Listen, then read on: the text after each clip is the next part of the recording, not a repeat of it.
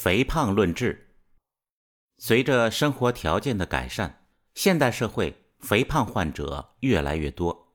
据统计，中国人肥胖比例已经达到百分之三十三，青年女性占肥胖人群的百分之四十三左右，其中儿童肥胖的比例每年以百分之五的比例递增。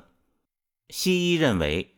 肥胖症是一种由多种因素引起的慢性代谢性疾病，原因是体内脂肪细胞的体积和细胞数量的增加，并以体内脂肪占体重的百分比异常增高和在某些局部过多沉淀脂肪为特点。肥胖不仅影响形体美，而且给生活带来不便。更不容忽视的是，容易引起多种并发症。加速衰老和死亡。据统计，肥胖者并发脑栓塞与心衰的发病率比正常体重者高一倍，患冠心病的比例比正常体重者多两倍，高血压的发病率比正常体重者多二到六倍，合并糖尿病者比正常人约增高四倍，合并胆石症者比正常人高四到六倍。更为严重的是。肥胖者的寿命将明显缩短。据报道，超重百分之十的四十五岁男性，其寿命比正常体重者要缩短四年。按照惯性思维，我们往往会认为肥胖者吸收能力好，消耗较少，所以导致多余的脂肪在身体内沉积。所以减肥应该通过减少饮食和加大运动。以消耗卡路里为主，这种思维是建立在物理平衡上的常见思维。那么中医是怎么来看待肥胖呢？中医认为，肥胖的原因不是吸收好，而是吸收差。按照之前的分析，我们人体有形的阴可粗略分为有用的真阴和无用的阴邪。有用的真阴包括人体必需的骨骼、肌肉、毛发。血液、五脏六腑、精和筋等支持身体生理运动的营养物质，无用的阴邪可包括身体无法有效代谢掉的多余的水和水长期滞留转化成的痰饮、多余的脂肪。现代病常见的痛风、脂肪肝等，都是身体内存留大量的无法被代谢消耗掉的阴邪垃圾。这些。无法被代谢掉的废物会影响人体的五脏六腑的运转，并且会导致人体内的生态环境恶化，为病毒和细菌的生存产生土壤。人体内有形的阴需要通过无形的阳来运化和调度，而无形的阳又是从有用的真阴转化过来的，无用的阴邪是不能被有效利用的。只会增加身体的负担和导致疾病。身体代谢掉这些阴邪，也是需要阳气的运化和五脏六腑代谢来完成。从这个角度来看，肥胖患者身体内恰恰是阴阳两虚、营养和正气不足、水邪和阴邪过剩的情况。目前社会上的减肥主要有几种，第一是通过节食。很多人不吃主食，只吃蔬菜和水果，这种方法有很大的弊病。中医讲究全息论，《黄帝内经》认为谷物是最有营养的食物，因为谷物是植物的种子。从生活中观察，植物的种子是可以孕育新生命，能长成一棵完整的植物，因此谷物的营养是全息和全面的。通过上面的原因分析，肥胖者并非营养过剩，而恰恰是营养不足、阴阳两虚，导致身体新陈代谢下降、废水垃圾积攒在身体内的结果。同谷物相比较，蔬菜和水果不仅缺乏营养，而且性质寒凉，加上东方人体质本身偏于寒凉，吃多了会伤害人体的脾阳。导致人体的气化能力和吸收能力进一步损伤。第二种方法是出汗和大量运动。人体内百分之七十以上的成分是水，水是人体生命的载体，水在身体内靠阳气的运化流动，让身体保持合理的生理生化运动。仲景先生在《伤寒论》中反复强调，身体内阴阳两虚、脾胃虚弱、身体津液亏虚的人是不能大量发汗的。发汗会导致人体内的阳气和能量通过毛孔外泄掉，肠胃会进一步变冷。同时，水分大量流失会导致人体的精血进一步干枯，进一步损伤人体的新陈代谢。在现实生活中发现，很多人运动过量会没有胃口、胃痛或者呕吐，这正是运动导致脾胃受伤的结果。第三种方法是服用泻药，市场上经常流行用一些苦寒的药物腹泻来减肥，这种减肥方式的危害是巨大的，会导致人体阳气和有用的精血大量流失。而且近年来，鉴于报道的因服用减肥药引起肝肾衰竭甚至猝死的也非常多。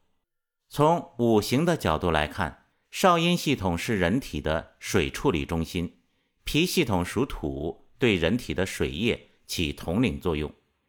从自然界我们可以观察到，肥沃的土壤具有较强的调节水的能力。森林中。肥沃的土壤不仅可以保留住有用的水，而且在涝灾时可以把多余的水排泄掉。贫瘠的土壤往往不是干旱就是水涝，常见的肥胖和痰饮性体质正向身体内发生了水涝，废水伴随垃圾沉积在身体内。根据上述对肥胖发生机理的分析，中医在对待肥胖的治疗上。主要通过健脾、加强身体营养物质的吸收，强化身体的气化能力和新陈代谢的能力来实现。第一，在饮食结构上要以五谷为主，植物的种子最有营养，且秉承了坤土的藏性和运化之性，这样的饮食结果最容易增加身体的气血，在短时间。或许会令身体气血恢复而增重，但等身体的气血充足后，代谢垃圾的能力提升，无用的阴邪就会被代谢掉，减少水果和蔬菜的摄入量，同时减少肉类的摄入。《素问·奇病论》中说：“此肥美之所发也，此人必硕食甘美而多肥也。肥者令人内热。”甘者令人中满，故其气上溢，转为消渴。肉类往往不够新鲜，而且较难消化吸收，并且存有大量的毒性物质，导致身体内的垃圾上升。现实生活中，和尚和道士都是以五谷为主要的饮食，通常身体结实而较少得病。第二，饮食习惯上要规律，早饭。中饭要吃好吃饱，晚饭尽量少吃点而且要吃热的，尽量少吃生冷。人体的阳气生发于早晨，收藏于夜晚。白天的饮食可在阳气的作用下得到吸收和运化，晚饭则不容易被消化和吸收，堆积在身体内，变成无用的阴邪。第三，要改变运动方式，对于身体。阴阳两虚的肥胖患者，并不适合进行大量的运动来减肥。运动直接消耗掉的是身体内营养物质和水分，大量的运动会导致身体内阴阳两种能量物质的无意流失。这时反而要通过早睡早起等一些方式，让身体得以休养，能量得以储存，这样。身体内气化的能力和新陈代谢的能力就会逐步加强。静坐和太极拳是较好的锻炼方式。另外，每天按摩小腹也是很好的保健减肥方法，但只有持之以恒才会有效果。在中药的治疗上，作者对于水湿痰饮严重的肥胖患者。通常先采用真武汤的思路来健脾利水。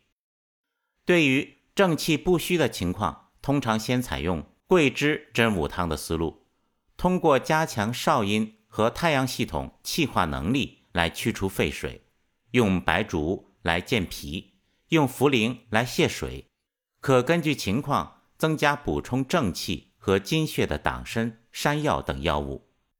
对于正气已虚的情况，通常采用芍药真武汤的思路，用芍药来固表，防止真阳外泄。